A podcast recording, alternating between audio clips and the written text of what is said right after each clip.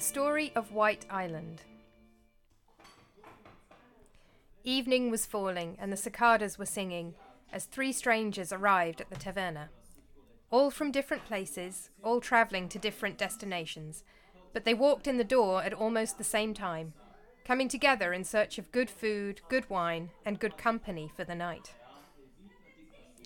A local regular was sitting at the wine bar and called them over to join him. I'll buy you each a drink in exchange for a bit of a tale from your travels, he said cheerfully. I've had a fight with the wife, and I don't want to go home for a while. I'll take that offer if you'll throw in one other thing, said the first traveller, a skinny, scrawny young man with well muscled legs and poor eyesight. Tell me a local legend first, or point me to a local site with a story to it. I'm a travelling bard and I'm looking for inspiration for a new song. I'll leave the storytelling to you, since you're a professional, said the local. But if you're a poet, you should check out the tomb of Helen and Menelaus and the shrine to Menelaus on the other side of the river. Ask anyone you meet on the road, they can tell you where to find it. Hmm, said the poet.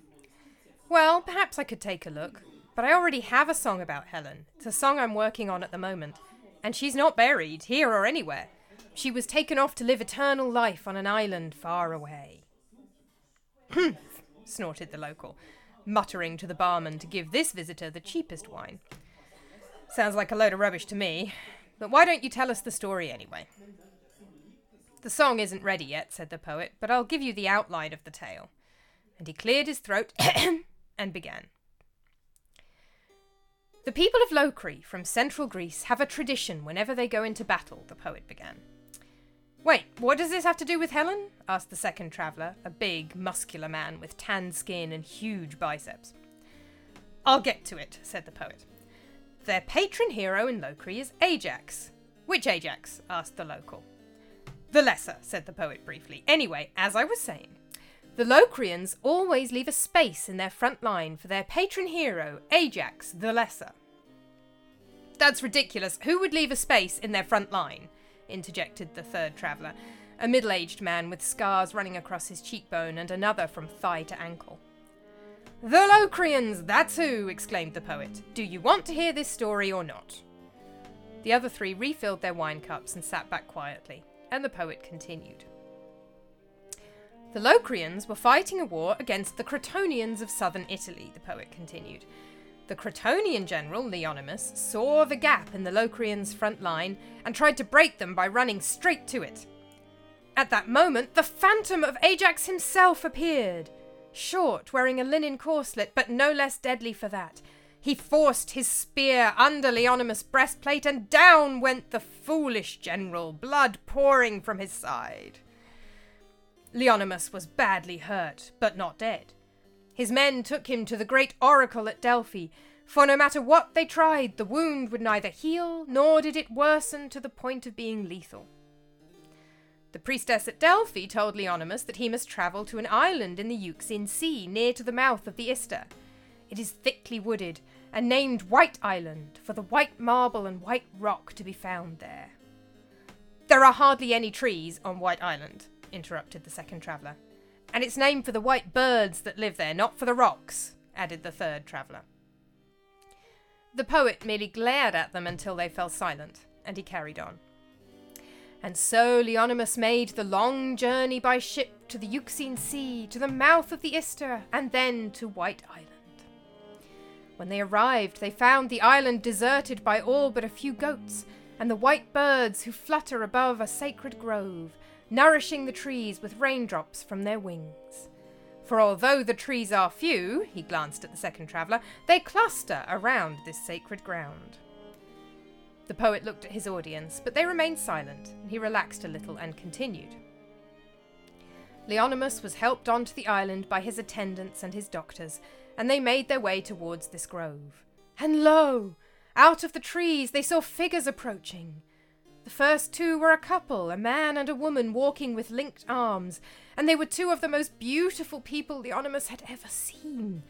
Behind them came four warriors armoured for battle, and one was extraordinarily tall and a huge man in all ways, and another was short but well muscled and carrying a spear.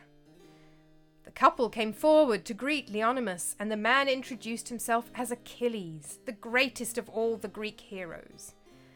I was brought here by my divine mother Thetis after I was shot to death by the Prince of Troy, he explained. And later this woman was brought here also to be my wife, Helen. For I was never one of her suitors. I did not fight at Troy because I had sworn the oath to defend her marriage, but in order to gain eternal glory for myself. And so I, who had never asked for her hand in marriage, have been given it for time immemorial. So this is the face, said Leonymus, that launched a thousand ships and burnt the topless towers of Ilium. Indeed, although I knew nothing of any of it, said Helen, for I was always faithful to my mortal husband Menelaus, and never went to Troy. It was only a shadow copy of myself that all these good men fought and died for. I was taken to safety in Egypt and never knew them. But after Menelaus' death, Poseidon brought this island up from the sea for Achilles and any companions who might join him. And as soon as I set foot on the island, I heard Achilles singing, and I saw him from afar. And I knew at that moment, when I saw his perfect chiselled marble face and heard his sweet voice, that I had found eternal happiness. All three of the poet's listeners looked at each other and made gagging faces, but the poet was enjoying himself now and carried on oblivious. Achilles introduced the other men, all warriors who had died during or as a result of their service in the great war against Troy. Patroclus, his great friend and companion, Antilochus, greater Ajax, and lesser Ajax. Leonymus fell at lesser Ajax's feet and clasped his knees and begged for forgiveness for rushing his place in the Locrian line in the battle. And lesser Ajax took pity on him and told him he was forgiven and that his wound would be healed on one condition that he go to the poet Stesichorus at Himera and tell him that Helen has caused his blindness because of the insulting poem he wrote about her, and that it would be cured if he wrote a new one to correct it. The poet rubbed at his own short sighted eyes. And so it was, he wrapped up his tale, and so both Leonymus and Stesichorus were healed. And Leonymus had a shrine to Achilles built on White Island, and there it still stands, with statues of Achilles and his eternal wife, Helen.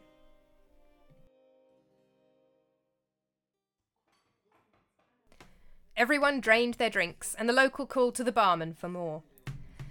It's a pretty story, he said as the cups were filled, but it doesn't make a lot of sense. Why build a temple on the island to Achilles if it was Ajax who healed him? And why does Ajax care if Helen is insulted by a poem? It was Achilles who was brought to the island by his divine mother, and it was for Achilles that the others came, said the poet. And it is about the power of poetry. Poets are always very keen on talking about the power of poetry, scoffed the third traveller. And why are so many poets in stories blind? It's a good career for someone who can't see well, like myself, said the poet. Though I don't think I have offended any divine heroes or heroines lately, so I don't know what's caused it or how to cure it. He drained his cup and called for another. That song is only a work in progress, as you know, he added. I think it's a good story and will make a good song, said the second traveller, feeling a bit sorry for him. But it's not accurate. I've been to White Island, and I know the spirits that live there. Achilles is there, as you say, but his eternal love is not Helen, it's Patroclus. You've been there, said the local, impressed. When? I'm a sailor. I've sailed past the island many times, said the second traveller. But there was only one time that we went on the island itself, and that's how I know the spirits who live there, near to the temple our friend here mentioned. Won't you tell us about it? said the poet. All right, said the sailor. Buy me another drink, and I'll tell you what happened. We were sailing from Olbia to Byzantium when we were blown off course towards the White Island. The winds were not working for us, so we decided to anchor near the island, take some shore leave, and pray for better winds the next day. As we got nearer to the island, we realised we could hear singing. Some of the men panicked, thinking they were hearing the sounds of sirens and that we were all doomed. But I went to the prow of the ship and strained my ears to listen to the words of the song. I can't remember all of it exactly now, but the singer was talking about how he was playing the lyre for his lover, and he was also praising the great poet Homer for the songs he sang of the Trojan War. I do remember a few lines of it. Sing to me, divine Homer, through whom I did not die, through whom Patroclus is mine, equal to the immortals. The wind got up again and we started to get thrown around on the waves. I looked up at the mast and I could see the outline of a figure, the shadow of a man, looking down on us from the top of the mast. It was Achilles himself. How did you know it was Achilles? interrupted the local. How do you know what he looks like? He looks like his statues, obviously, said the sailor. And he came to save us. He guided us to a safe harbour just offshore. While the sun shines, come and make your thank offering in my temple, the divine Achilles said. But you must not sleep on the sacred island. You must be back aboard your ship by nightfall. What happens if you aren't back on the ship by nightfall? asked the poet. I don't know, said the sailor. I'm not some idiot mythological hero who can't follow a simple instruction. We didn't ask, we just made sure we were back on the ship like he said. Orpheus wasn't an idiot, said the poet huffily. He simply could not resist turning back to look upon his beloved. I was talking about Odysseus' crew, said the sailor. A prophet tells you don't hunt the sacred cows, you don't hunt the sacred cows. That's why you should always make sure you have plentiful supplies of food before setting sail. But anyway, that's beside the point. We were allowed on the island during the day, so we all went ashore to provide a thank offering to Achilles. And we asked him, O hero Achilles, greatest of all the Greeks, what shall we offer in thanks for our survival? We didn't bring any animals that we can spare for a whole burnt offering. And he told us that we would find all we needed on the island itself and disappeared right in front of our eyes. Most of the island was bare and rocky, but a little way in was a grove of trees, and in the middle of the grove, a temple built from the same white stone that gives the island its name. The third traveller opened his mouth to object that it was named after the birds, but decided it didn't really matter and shut it again. Inside the temple was a great bronze statue of Achilles, looking just like he did when he appeared on the mast, with his plumed helmet and youthful, beardless face. It had been dedicated by the people of Olbia, who look after the island. There were offerings scattered all around gold cups, gold rings, and valuable gems of all kinds. I also saw lots of clay tablets dedicated by people from Olbia giving thanks to Achilles for his protection praying to him for help, and in one case, an Olbian sailor thanking him for rescuing them from pirates. And there were inscriptions around the temple walls, mostly to Achilles, but some also to his partner Patroclus, thanking him too for his assistance against the wind and the sea. Outside the temple, in the grove of trees, there were goats wandering freely around. We thought these must be what the great Achilles meant when he said we would find what we needed on the island, and we set about trying to catch one. But we didn't need to worry.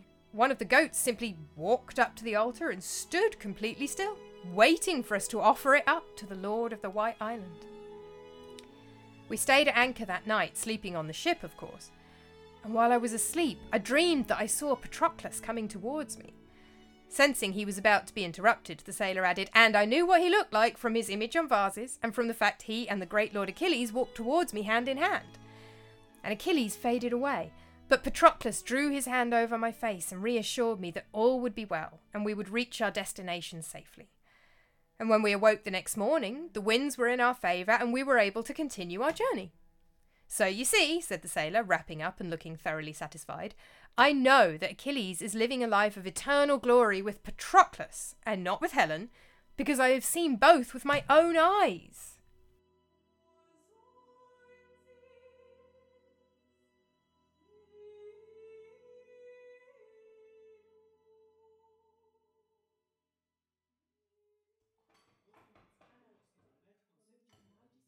It's a pretty story, said the third traveller. But I have also been to White Island, and it was nothing like what you describe. Are you calling me a liar? demanded the sailor, putting up his fists. If you want a fight, you can have one outside right now. I've been a soldier for 25 years. I'll take you on, said the third traveller. Friends, friends, said the local. There's no need for this. Absolutely not, agreed the poet. We can all hear each other out, at least. Sit down, my friend, this was to the soldier, who had stood up ready to take the fight out into the summer evening twilight. Tell us your tale. All right, said the soldier reluctantly, if you'll buy both of us another drink. That I can do, said the poet, calling for the barman, while the soldier sat to tell his story. We too were blown off course, as we were returning from a campaign against the barbarians, the soldier explained. We too heard singing coming from the island. I didn't catch the words. But the singing was not pleasant nor romantic. It was a chilling, eerie sound, and it struck terror into our hearts, though we were all battle hardened warriors. Then we heard something quite different, but a sound very familiar to us all. We could hear battle cries, and the sounds of the trampling of horses and the clash of weapons. I heard men screaming in agony as they died, and I heard cries of anger and of triumph. They were speaking different languages, some Greek, some Trojan, some other languages from around the Euxine Sea, but I could understand them all, even though I can't speak most of them. I heard the great Achilles then himself, I heard him call, Don't talk to me about ransom, don't make me speeches. Not one Trojan will keep his life, all must pay for the death of Patroclus. Pity the Trojans who come near my spear. Then the sound changed again, and now we did not recognize it anymore. We heard great booming sounds, like weaponized thunder, as if the gods themselves were attacking some poor souls. We heard the hungry swell of the water swallowing ships all around, and we saw the shadow images of very strange looking ships. Huge wooden ships with three great sails, enormous metal ships with spinning tops, and even long metal tube ships that rose up out of the water and sank down again. More and stranger languages were heard all around us, but whatever language they spoke, the cries of men were all the same anger, fear, pain, and triumph.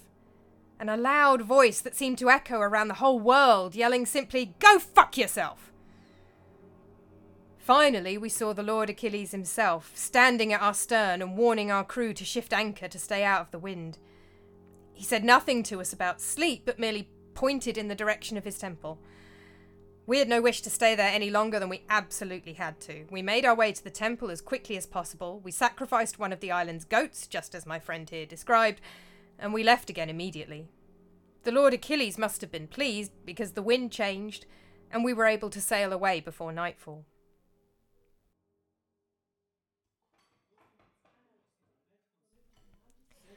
The other three had been uncharacteristically silent during the soldier's story, whether they were captured by his words or just too drunk to object. When he finished, the poet solemnly raised his wine cup and said, To the fallen, and all drained their cups. I think, said the poet slowly, that the Lord Achilles appeared differently to each of you according to your own experience. To my sailor friend here, he gave clear instructions and showed his romantic side. Perhaps that was just his mood that day. For my soldier friend, he connected with his experience of battle and reached out to share their joint history and that of so many others. And for ancient Leonymus, he did what he wanted and healed his wound. Or Ajax did. That's very pretty, poet, said the local, but it still doesn't explain how Helen could be buried here and be married to Achilles on the White Island, or how Achilles could be married to both Helen and Patroclus. The poet smiled and called for another drink. Oh, my naive friend, he could quite easily be married to both Helen and Patroclus, he said. I would strongly recommend that you travel more and see the world a bit. As for the other, perhaps her mortal body is here and her divine spirit on the island, just as Hercules was burned but his divine aspect rose to Olympus. That works for me, said the sailor, and he offered his hand to the soldier, who silently shook it. I think the barman is closing up shop, said the local. There seems only one toast left to make. To Achilles, Lord of the White Island. To Achilles, they all called out, and drained their final cups. The end.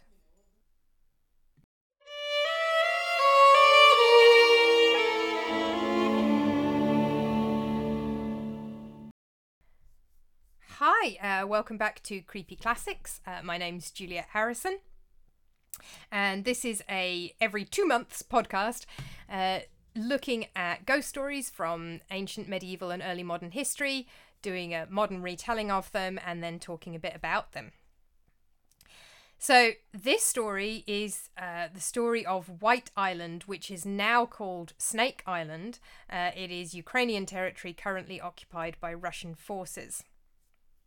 And it was in the news quite a lot recently because uh, it is the island where the Ukrainian Defense Forces told the Russians to go fuck yourselves, which is why that is quoted in the story. So, I've used three main sources uh, for my version of this story and several other bits and pieces as well. Basically, this island is talked about in loads of ancient sources. I have not gone through every single one that mentions it. Um, I've drawn mostly from uh, Pausanias' description of Greece, uh, which is second century CE. Arrian's Periplus of the Euxine Sea, which is also second century CE, and Philostratus on Heroes, which is third century CE. Uh, none of my three versions correspond exactly to any of them. I've mixed up elements because I was aiming to create three kind of clearer, more distinct stories. Um, the few lines of poetry are from Philostratus. The first story that the poet tells is largely Pausanias's story, I've added a detail from uh, another story from somebody called Conon's Narrations, uh, which is the same story with a different name for the lead character, but adds that he was attacked by the ghost, the Phasmatos of Ajax. So I just put that detail into Pausanias' version. And then the other two are mostly different versions from Philostratus, because Philostratus gives a few different kind of stories about the island. Um, so I've kind of split them into two clear and distinct uh, descriptions. And then I've added details from Arrian throughout um, the Philostratus versions. And the few lines of poetry are from the Philostratus version, and I have edited them to reinforce the point I was trying to make about Patroclus, so I did take some lines out. The Euxine is the Black Sea. That's the Euxine Sea. The Ister that's mentioned a couple times is the Danube River. Uh, and as I said, White Island is Snake Island. Olbia is an archaeological site in Ukraine. It was an ancient port um, on the, the coast of what is now southern Ukraine. I've deliberately avoided setting it in a particular time period because what we're looking at here is folklore. Um, Pausanias was writing a description of Greece, but he didn't go anywhere near the Black Sea. Um, he's writing a description of uh, somewhere in Spartan territory, um, the the place that the framing device I've done is set um, near a shrine to Menelaus. And he just kind of, from there, tells these various other stories. But Pausanias, whether he's been to White Island or not, I don't know. Um, but he certainly didn't go there as part of the description of Greece. It's not part of the main geographical description, so he's probably not seen it himself. Which might be why he thinks it's thickly wooded uh, unless it just had more trees at that time. Uh, it doesn't have any trees now. if you have a look at photos of it. Arrian was writing a description of the coast of the Black Sea, uh, so he may have been a bit more familiar with it. Philostratus is writing stories of heroes and connecting stories of heroes to the worship of heroes in hero cult. So they're all dealing with folklore, centuries old folklore. Um, so I didn't set it in a particular time. They all come from the Roman period. Um, basically, I've just been super, super vague. Um, so the soldier, uh, he's he's been fighting barbarians. I've not specified who or when or why. There were Greek colonies all around the Black Sea during the classical period. By the second century CE, the Romans had conquered most of its coast, uh, and that's the period these writers are actually living in. Um, the reference to you know having a gap in the front line. I mean, if this is very very old Greek folklore um, in the classical period, centuries before the Romans, uh, the Greeks fought hoplite warfare, which relies on having a front line that is unbroken. If somebody leaves the front line, the whole line collapses because everybody kind of lines up against each other and then they, they sort of shove at each other and try and poke each other with spears over the top of their shields. Um, so having a gap in the front line makes no sense whatsoever, uh, which is why I had the soldier object to that. um, I'm assuming that this legend has grown up at a point where hoplite warfare is the norm, and it would be very odd. Um, presumably, that's why in, in Conon's version, um, the gap is in fact filled by the ghost of Ajax. So there isn't a gap, there's literally Ajax in there. I've also obviously quoted Christopher Marlowe's uh, Dr. Faustus. Was this the face that launched a thousand ships and burnt the topless towers of Ilium? Uh, which is also quoted numerous times in Shakespeare in Love, um, which Terry Pratchett pulled apart in his book Eric, um, where his Discworld version of Helen of Troy is, in fact, just kind of mediocre looking, um, and also 20 years older by the time the heroes meet her.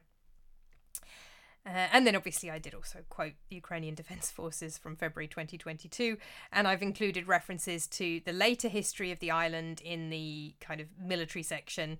Um, basically, sounds of cannons, ships sinking, you know, submarines, um, all that kind of thing that belongs to the island's later history. If you have a look at the Wikipedia page on the island, um, it has been the site of quite a lot of military activity over the years. I had Patroclus appear in a dream. This is something Arrian says happens to people near the island that they see Achilles and or Patroclus in dreams. Ghosts in dreams is really common. I wrote about it in my 2013 book, Dreams and Dreaming in the Roman Empire. Uh, it comes up a lot in both Greek and Roman literature, uh, ancient literature.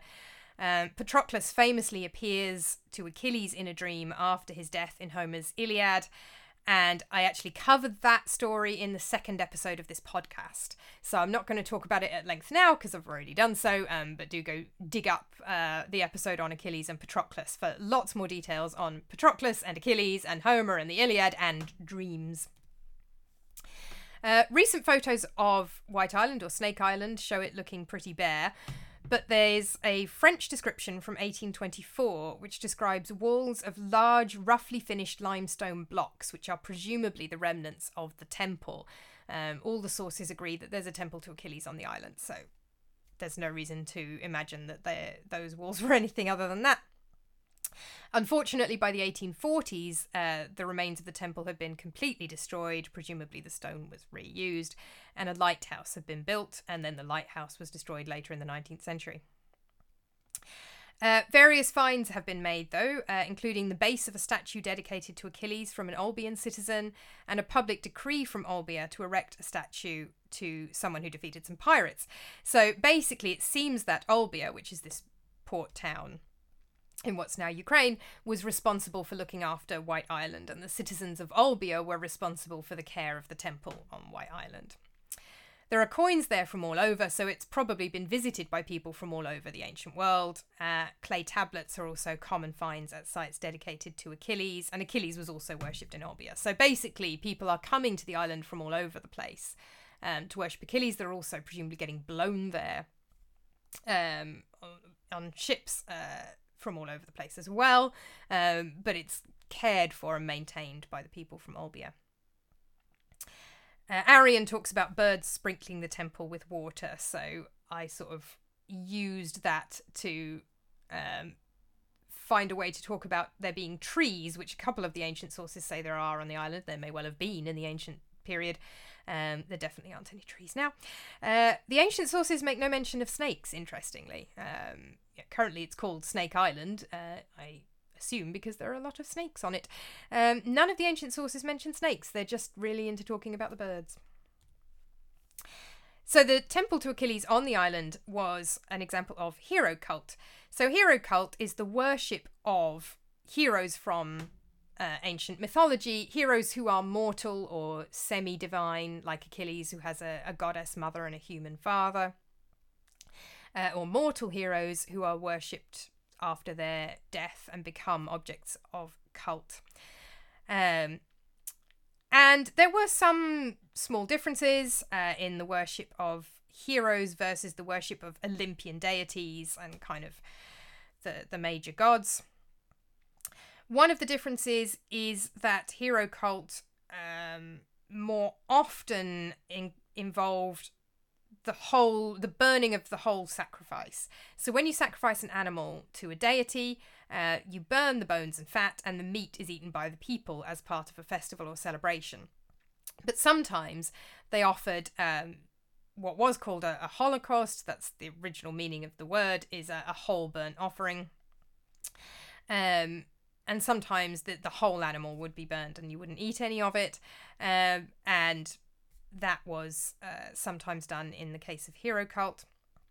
Ancient animal sacrifice took place at an altar outside of the temple, but within the sacred precinct. So there would be an area marked out as sacred. The temple would be in the middle of it, and then the altar would be outside the temple. Um, you, you're killing animals. There's blood. There's, you know, it's messy business. You do it outside, not inside. Inside the temple, you keep offerings to the deity, so things people have brought to dedicate to the deity or hero or whatever, and the cult statue. So whether there was a statue just of Achilles or of Achilles and Helen, accounts vary. Uh, but there would have been a, a, statue, and as I say, we, we have found uh, an inscription from the base of a statue of Achilles um, on the island. There are a lot of different versions of the story of Helen of Troy and the Trojan War so many different versions um, of Helen's story. Um, in several versions, she never went to Troy. A shadow Helen got taken to Troy, and Helen herself was actually in Egypt the whole time. Uh, and Philostratus includes this version, so that's why I put that version in this story. It basically sort of absolves Helen of any guilt for running off with Paris and causing a war. Um, all four of the warriors I've named were suitors. So in the story, um, Helen's the most beautiful woman in the world. Loads of men want to marry her. Um, and they make an agreement that whichever one of them eventually gets to marry her, the others will defend his right to be her husband and they will not try and take her or whatever. So Menelaus ends up married to Helen, and then when Helen is abducted or runs off with Paris, depending on the story, um, all of the men who had wanted to marry her, because they've made this oath to uphold her eventual marriage have to go and fight the war with Menelaus. And that is the reason most of the heroes um, go and fight in the Trojan War, including uh, Odysseus and all four of the ones named here the two Ajaxes, Patroclus, and Antilochus. However, Agamemnon was already married and Achilles was too young. So Agamemnon fights because he's Menelaus' brother, and Achilles fights for eternal glory. Uh, Patroclus and Antilochus both died in the Trojan War. Greater Ajax died by suicide toward the end of the war, and Lesser Ajax was shipwrecked and had annoyed Athena and Poseidon, and therefore was killed in the shipwreck. Uh, clasping someone's knees is a way of imploring someone to do something that appears throughout kind of ancient history. And of course, there, there was a reference in there to the sirens from the Odyssey, uh, the bird women who sing beautiful songs and lure sailors to their deaths on the rocks. And Odysseus gets himself tied to the mast so he can hear the song, and all the men have things in their ears they don't hear it. Uh, there's also lots of blind poets in ancient mythology. Homer describes uh, a blind poet, and then a tradition grew up that Homer himself was blind. Who knows whether that's true or not? Um, I have made the assumption that this is partly because if you have eyesight problems, um, being a poet is probably quite a good job uh, because it doesn't rely on your eyesight, um, which is possibly why that's such a common trope. Um, who knows? So I haven't actually talked about ghosts very much in all of that. Basically, um, this story is really more about kind of hero cult. It's got ghosts in it. It's got the ghost of Ajax um, taking his place in the line, and really, White Island is more of an afterlife. So these are um, spirits of the dead. Um, but it's more that so the story is that Thetis has taken Achilles' soul to this island after he's killed, and then his various companions join him. So it's it's really more of a kind of bespoke afterlife for Achilles and people close to him. Um, and they're all just kind of chilling out on this island um, and helping out sailors and people who get shipwrecked or attacked by pirates. Um, there were actually uh, cults uh, cult sites dedicated to Achilles uh, all over the place. Hero cult is usually fairly local and specific, like the shrine to Menelaus mentioned in the um, in the story, um, at the site at Therapne where Pausanias um, is actually describing when he gets distracted and talks about White Island. Um, and that's more common for hero cult, a local site to a local hero. But there are sites to Achilles in quite a few different places. Um, he seems to have been kind of worshipped a bit more by all Greeks um, rather than being very local. Um, and yeah, this this appears to be a story about kind of the divine afterlife of of some of these heroes. Um, but there are different kind of variants of it. You know, Philostratus in the same text describes, you know, a romantic version where he's married to Helen, a romantic version where he's hanging out with Patroclus, um, and a kind of much more sinister version where people hear the sounds of battle and um, the clash of weapons and the trampling of horses. So there seem to have been a lot of different stories about it, and really the, the main thing they have in common is that there's a temple to Achilles on the island, and that Achilles' spirit is somehow present there. Um, and it was a story that I wanted to tackle. I was looking to do something with kind of variants in folklore. Um, stories that you end up with a lot of different versions because this happens all the time um, in ancient mythology. Ancient mythology and ancient religion is not about having one text that that's the story. And in the period these authors were writing, second and third century CE, there's loads of writers who say, you know, Homer was wrong. Homer got this wrong. Homer got this wrong. Homer got this wrong. So Homer's the closest you have to a kind of canonical text, but there are loads of versions that contradict what Homer says uh, in his Iliad and Odyssey. He's just the earliest, really. Um, there's always different versions of stories about ancient heroes and ancient gods, um, and local stories that contradict each other. And I was kind of looking to do something with those contradictions uh, and play with different people having different versions of the story. And then when I was digging through Pausanias and realized that White Island was Snake Island, um, I thought uh, this was a good opportunity um, to tell a story about that island, uh, since it has obviously been in the news quite a bit. And I would like to dedicate this episode um, to the Ukrainian Defense Forces. Um, and yeah, just kind of thoughts are with them. If you would like to read more about this story and about some of the sources on White Island, uh, the sources are available online. So, Philostratus on Heroes is available at a uh, Harvard University uh, website. Um, it's been archived, but if you have a bit of a Google, you'll you'll find it. Um, there's a French translation of Arrian at remacle.org um, and of Conon as well, or Arrian is available in English at Wikisource. Pausanias is available at theoi.com and the Iliad at poetryintranslation.com. And I always recommend poetryintranslation.com wherever there's an available translation there because they're very good translations. The University of Warwick has a page on the shrine to Menelaus at Therapnai. Again, if you if you Google University of Warwick Therapnai and Menelaus, you'll find it. Uh, there's a blog post, You Will Never Visit Snake Island, from the Classical Studies blog which was written uh, back in February when the island was in the news and which has uh, quite a bit of information about the island. And if you have access to academic journals on JSTOR, there were two uh, articles in particular that I used um, for this piece. Uh, the Cult of Achilles in the Euxine by Guy Hedreen in the Journal of the American School of Classical Studies at Athens, and The Cults of Achilles by J.T. Hooker uh, from uh, Rheinisches Museum für Philologie, Neue Folge. Uh, those are both available uh, via JSTOR. So, uh, I will be back at the end of August with another episode. Thank you for listening, and virtually see you all again soon. Creepy Classics is written and performed by Juliette Harrisson, music by Ed Harrison, with vocals by Olivia Knops. It is produced by Juliette Harrisson with assistance from Newman University.